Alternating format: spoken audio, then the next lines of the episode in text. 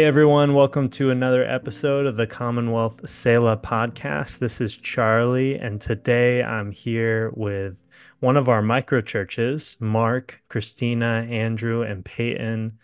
They all live in the Saybrook neighborhood of West Knoxville and have been serving their community through a microchurch for a little over a year now. They call their microchurch Common Soil. They've been able to share at our gatherings before, and we just thought, you know, it's God's been doing a lot through you guys and through your community and in your neighborhood. We're overdue for an update, just to hear a little bit about what's been going on. So thank you guys for taking the time to do this. Yeah, thank you. Thanks for having us. Cool. So where I would like to start is, and there's going to be people listening that this is their first time hearing about Common Soil and about you guys. So about a year ago, it was a little bit over a year ago, you all shared in front of the community a pretty robust and clear vision for what your microchurch would be.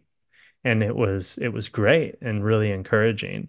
But over the last year, God has adjusted and changed and kind of tweaked things. So things look a little bit different. Can you tell us a little bit about what your microchurch, what the plan was, and how over the last year, your rhythms and practices and focus has changed? Yeah, originally, the original goal was to create a community garden that was kind of a place of peace for our area. All four of us kind of had a passion for gardening and the outdoors and sustainable living and things like that. And so we kind of wanted to create this area, this community garden where people could come in and partake in that. What has changed is a lot, because obviously that's a big step to take to create something like that. And so we talked with a lot of people. We talked with Chris Battle from Battlefield Farms.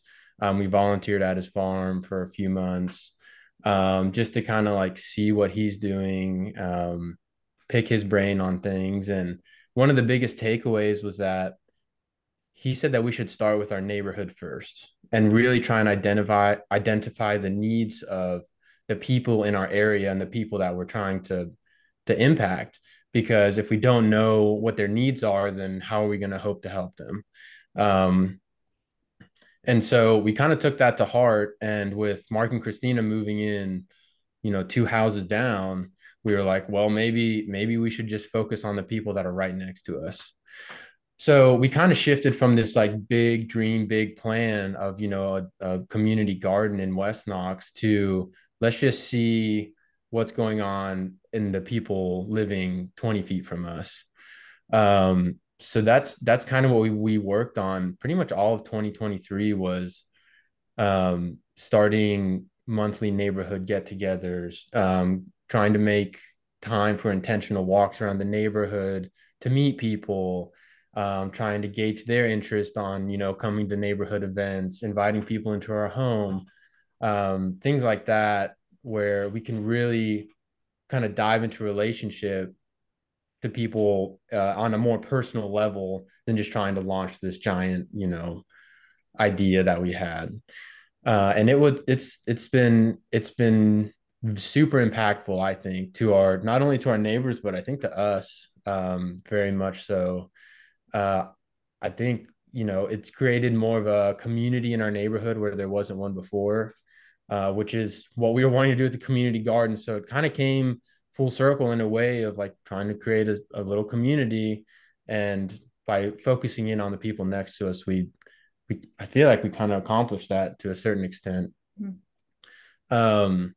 As a core MC though, we kind of developed rhythms of meeting every other week, trying to be consistent and intentional in our mission, which includes each other, you know, the four of us and Isaac in the room.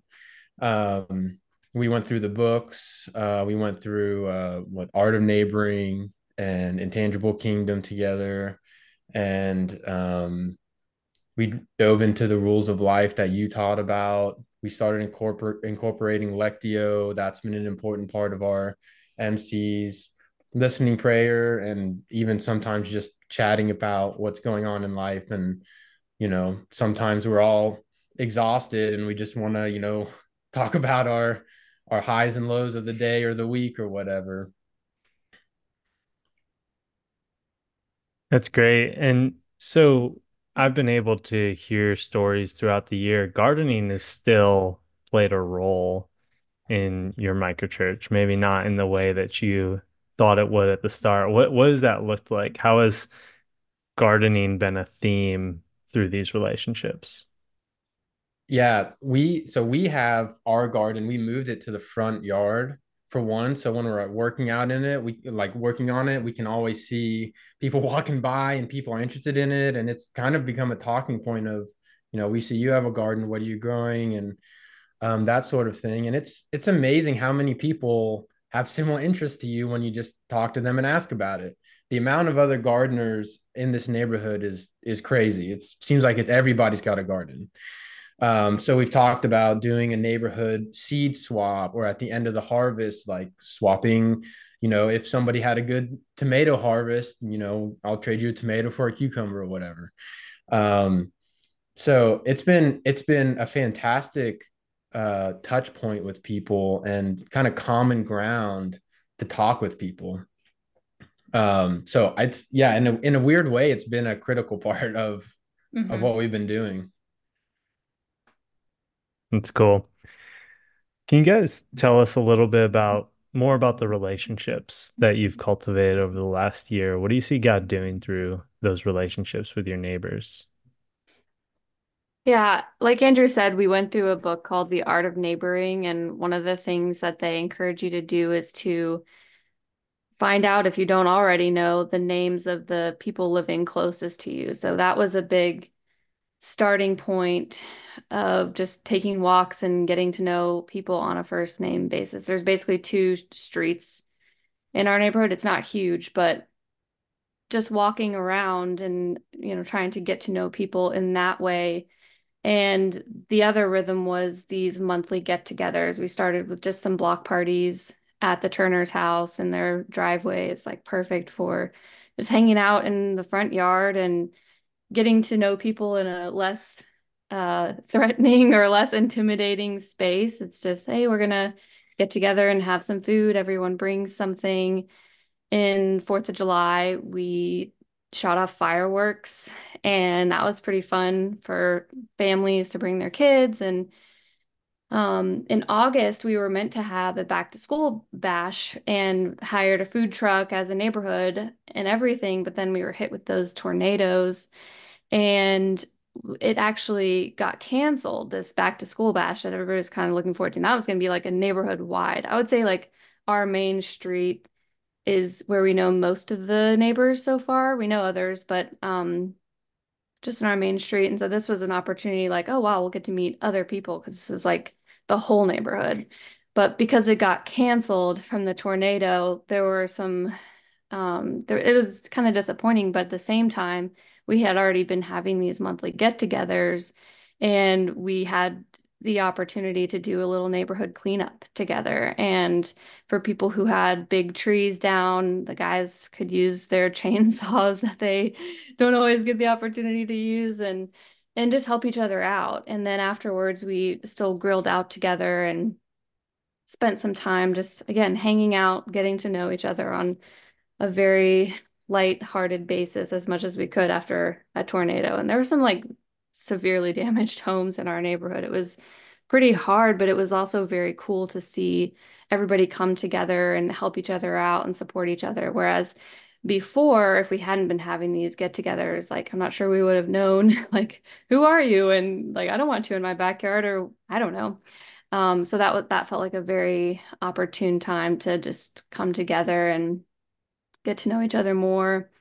And another story, one of our neighbors owns a hair salon, and Mark and I, when we had our little wedding ceremony in October, the wife offered to basically spend the whole day pampering me, and like closed her shop and, you know, put out this huge spread of food and just got me all gussied up for the day and did my hair, and Peyton came in, and it just felt like such a blessing that, you know, I would have never known to even ask for.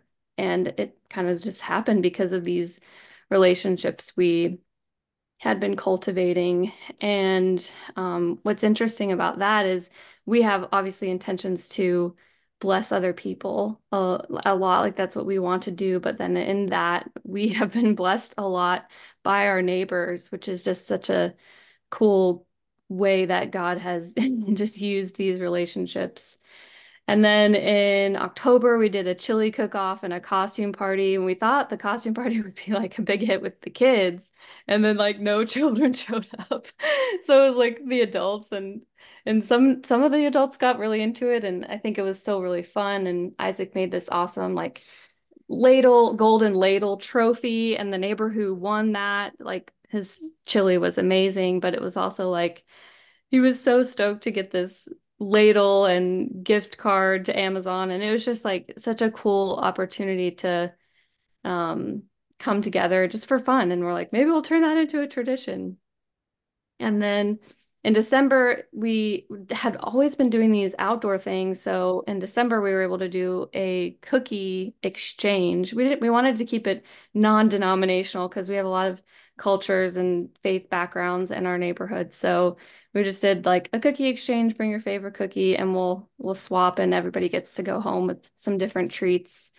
And that was really fun, just to, again, get to know different neighbors who hadn't been coming. And because they had heard about these things, they were like, oh, I've been meaning to come and I wanted to. So we got to continue to do that. And then in January, most recently, we had a big snowstorm, and we were like really stuck, and we couldn't get out, to the point where we were like kind of running low on food. And one night we were like, well, let's just all get together. And we sort of created this stone soup all together because we had some ingredients, the Turners had some ingredients, some other neighbors had some ingredients, and we just got together and spent time together. We were stuck anyway, and it was just another opportunity to come together around a table. And one thing that I think we've really noticed is that people want connection, even if they don't come to every event or whatever. Like they hear about it, and they're excited to connect with us and with each other. And I think we've had some more conversations with folks who want to host, are starting to offer to host as well. And it's exciting, and support each other in different ways. Like Andrew said, like a bunch of people have gardens, so we're excited to see what that leads to. And this is just like a very brief snapshot of like, there's so many stories that we could tell from this last year that have come from these relationships. And it feels really slow, like as we're doing it, and it takes some planning and intentionality to put on these parties, but we can look back on this last year and say, wow, we had like pretty much a monthly event, and then got to have other couples over for dinner. And I think that's sort of what we're wanting to lean into moving forward, is just deeper relationships. And now that we've had these parties, we can start to get a little bit deeper with people because they've gotten more comfortable with us, and us with them. And so, yeah, I think we're excited for more of that this year. That's great. I love how you've had such a range of touch points with your neighbors, from, you know, these really planned out events, you know, with prizes for the best soup and all that, and to just real organic kind of interactions and fun, laid back sort of things, to experiencing crisis moments together and having to navigate that, and all those things. Just, I mean, that's doing life together, right? Where it's not all programmatic. It's not this once a week we're going to get together and do this thing, but you're really just open to whichever way the wind's going to blow, you know, and it's been interesting to see how your community in particular, especially with the weather events over the last year, you guys have gotten the worst of it. But in a weird way, it has been a blessing, and brought the community together, which is so cool. It's very easy to go into a situation like this with a plan and try to force our plan on whatever the context is. It's much harder to step back and be good listeners and learners of your context. And you guys have done such a great job at that and have been blessed in return, which is so cool. So thanks for sharing some of those stories. One thing that I think is a huge, huge blessing for you all is the fact that the four of you live so close to one another, you know, two doors down, right? Mm-hmm. Yeah. I mean, that's something that I've prayed for all of our people and all of our microchurches, that people would have partners in mission just right there, you know, where it's so easy to just do life together. If you get iced into your neighborhood for 2 weeks, you can be with one another and care for one another. And so very few people have that. So what's it been like to live so close to one another and just really have an organic relationship that allows you guys to kind of do spontaneous mission together? In short, it's been amazing. I'd say, you know, though it's not necessary for perhaps core members of NMC to live so close together, two doors down or whatever, I think we'd all agree that it's definitely ideal. And I've characterized it this way before, but I see it as like the ultimate cheat code almost. If anyone is starting an MC in a specific neighborhood, and then to push that point even further, both of us, both couples here have talked about, hey, maybe, you know, even if we were to move out of Saybrook Village, which is probably likely in our lifetime, you know, one of the first things we would do is try to get on the scene in that new neighborhood and find another couple or household to partner with that live, you know, two doors down or right across the street. All that to say, it's been extremely impactful, we think, with everything. I think, you know, it's special to do life on life with another couple. Just seeing them regularly throughout the week, just running into, you know, them. It's great. The support has been amazing. You know, Christina and I hope that we have reciprocated in some ways, because we often see ourselves as kind of the beneficiaries of the Turner support. But yeah, it's been awesome. And a couple things there. I think outside of, you know, being the core members of our MC and supporting one another, really we've been able to, I would say, challenge and push each other spiritually during those core meetings, right?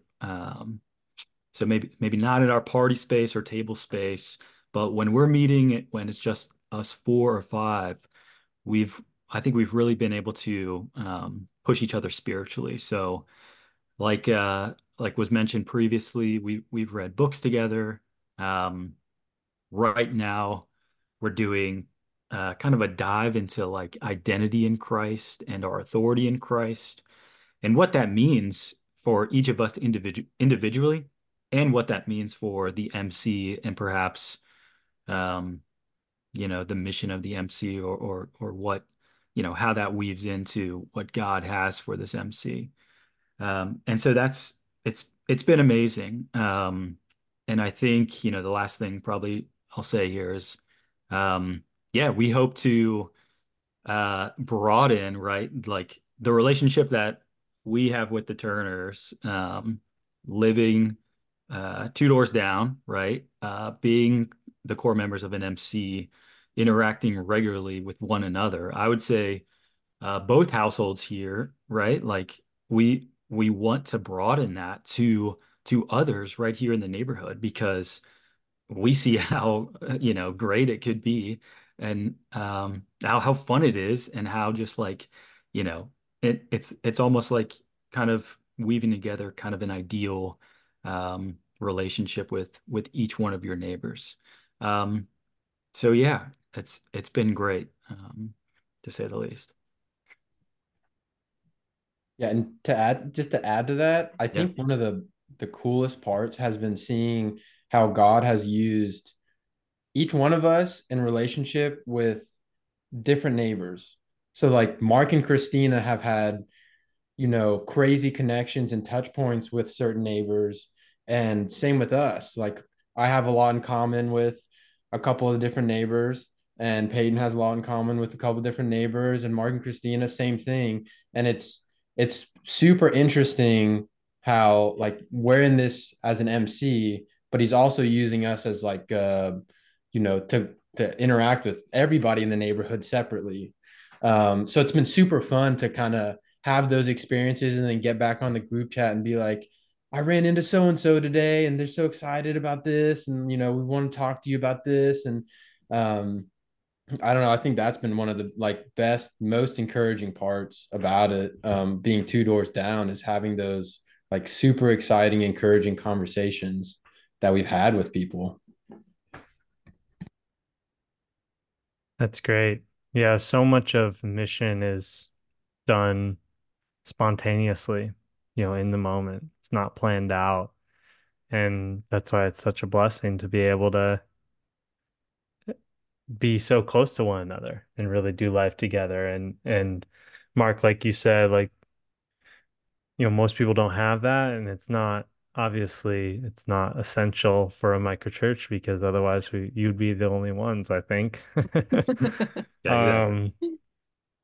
But, you know, without that, you really need to be intentional, whatever your people or place is, you know, your focal point, the sphere of mission that you're engaging in as a community, to have just unstructured, unplanned time together in that space or with those people. So, you know, for us, we have a number of people that are part of our MC that don't live in our neighborhood, but that's our missional focus. So they just come over, hang out, bonfire in the front yard. You know, they get to know our neighbors like they would their own, even though they're not there every day. So it requires some extra intentionality to have that space. So glad you guys have that. It's really special. Lastly, what are you all hopeful for God to do in the coming future? What are you looking ahead to in 2024? Well, as we've already been turned upside down and trying to make plans for 23, yeah. We'll tread lightly into what we're thinking and feeling. But ironically, we are feeling stronger in the gardening realm again. I feel like we kind of, you know, had this big vision for, you know, kind of a community garden in a separate space, right? And now I think we're envisioning gardening just in a different way. I think the fact that there's so many neighbors here that we have connected with, that is definitely something we want to dig into and ask God, like, in what ways he wants this to be used. Does he want it to just be in our neighborhood? We have a trailer park that's up the street. We've kind of toyed with the idea of like, how can we bring them in? Because they're really close by. It's still within that community range. So I think, you know, hopes are just to use gardening to some degree, because it feels like that's going to come full circle. Ironically, I just had a conversation with a neighbor tonight. I've only talked to her one other time, and granted, it's a chit chat when we talk, but without even mentioning anything about gardening previously, she literally said verbatim, "It would be awesome if we had a community garden in this neighborhood." And I was like, all right. So anyway, just like these weird like confirmations from God that are kind of like, yeah, like whatever, you don't pull too far away from this plan that I put on y'all's heart a while ago. Like, I'm still going to use that. I'm still going to build on that. it's just going to look completely different than what you thought it's going to be, basically. So I think that's like a big one, is like kind of our hope is to use that and to see that come full circle, just because I love those cool God stories. And then also, I mean, I think we've talked about a lot of the other ones, like deepening relationships with the neighbors that we've already built community with.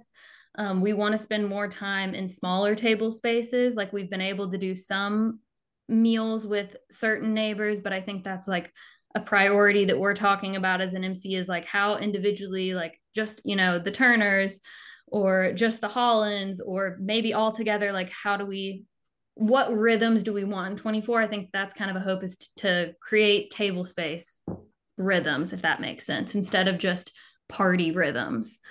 And then like continuing to build the community. Cause like I said, that one person that I talked to today, she hasn't come to any of the things, like, and I just had a conversation with her about gardening, and, you know, she seems super interested in getting together with people. So like, I want to continue, and our MC wants to continue to work on the neighborhood community as well, not just focus on the relationships that we've built.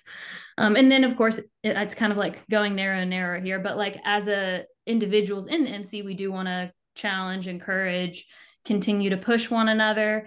I think, like you said, I think whoever said, I don't know at this point, but, you know, spontaneity has been kind of the thing that's been the most challenging and beneficial out of this whole thing. So I think that we just want to have God kind of keep us on our toes. And I say that knowing full well that part of me also doesn't want that, but I mean, we've just loved to see what God's done when that's happened. So we just want to be prepared for whatever he's got for us, but that's kind of what is on our heart right now. Yeah. I love y'all's open-handedness with this. I think God's really, I mean, he has already blessed that and will continue to bless that. So nice work. We're really proud of y'all. How can our community be praying for you?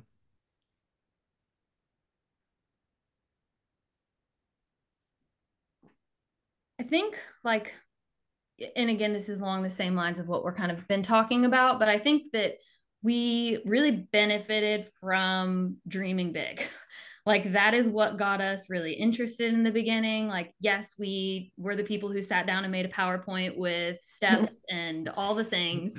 But I think that like, you know, God wants to use our imaginations, and that's a space that we want to continue to dream really big and imagine all the possibilities for a long-term future, but also just continue to be willing to like follow the Spirit. And if he brings another tornado, to pivot to neighborhood, because he's making it very clear that he has a different path for us.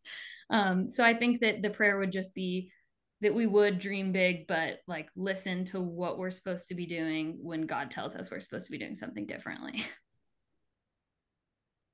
a great prayer for all of us, for sure. Okay, I'm going to throw one more at you that you are not prepared for. Sound good? Okay. As you all know, we have more and more new people coming into Commonwealth and asking the question, like, what does it look like for me to start a microchurch or be a part of starting a microchurch? And it'd be great to just hear like one little line from each of you, but what is some advice that you would give to those who are considering starting or being part of a new microchurch? Well, I'll go first. I think the easiest thing that we've discovered is, you know, look at the people that are right next to you. Look at your neighbors. You know, have people in the Commonwealth community or your little MC that, you know, want to dive into their just surrounding neighbors. I mean, we got lucky enough that we're two houses down, but you can, you know, we could still be in separate neighborhoods and encourage each other and do the same thing. So I would say, you know, just look to the left or the right of your house and try and, you know, interact with those people. I mean, that's about as easy as it gets. Yeah, I would piggyback on that and say, I don't remember who said it, but it's something in the Forge material, but whoever's around you, can you take the next relational step with? Like, who is God putting on your heart to just take that next step, whether it's grabbing a coffee or having that chat in your front yard or whatever. And that, I think I've clung to that because I'm like, I don't have to know the whole big picture. It's just the next thing, like who has God put in my life that I can move a little bit deeper with. Yeah. And I would say our context is our neighborhood, right? Since obviously our households live here, and yeah, that's who we are literally close to, and feel drawn to build relationships with. But at the same time, right, it can be, I think, yeah, thinking about who is right now in your context, whether that's in a workplace environment, some sort of extracurricular activity environment, sports teams, right? Gyms, whoever you're interacting with, maybe on a regular basis. Yeah, perhaps that's your context if you're thinking about an MC, and then kind of identifying potential needs, or maybe it's just that relational next step. Maybe just giving that a little bit of thought. And then probably the biggest thing is don't overthink it.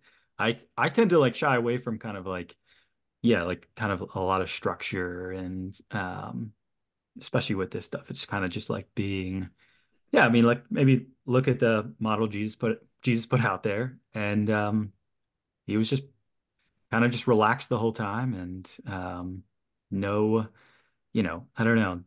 was kind of just obviously, the ultimate human. I don't know. I'm trying to say really no agenda, I guess, right? If that makes sense. Yeah, I mean, you're kind of touching on a point that was difficult for me when I was kind of trying to decide what to do with MC. And that's just fear of the unknown. And one, we had, most of us haven't done this in any extent, came from a traditional church background or from no church background. And you're just trying to figure out how to do this.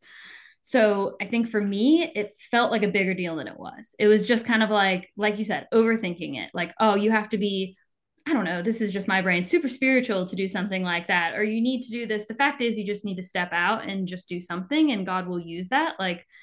I remember once when we first met, and, we were talking about a West Knox MC, and this was before Mark had purchased a house even in our neighborhood. And we had just decided to start meeting, hold on, I'm on tangent off. I don't want to do that. Okay. All I'm saying is don't let fear stop you. Take the first step, and the Lord will use that in one way or another. And it's just step out, even though it's uncomfortable. That is what I'll say. Yeah. And kind of what Mark was saying, you don't have living on mission isn't something that is just added to your daily checklist. It can be incorporated into your life a lot easier than you think it can. I mean, our first step of trying to reach our neighborhood was being intentional and trying to have the courage to go and talk to people when we went on our walks that we were already doing. So just try and go up to people and talk to them when you pass them, when you're walking on the street.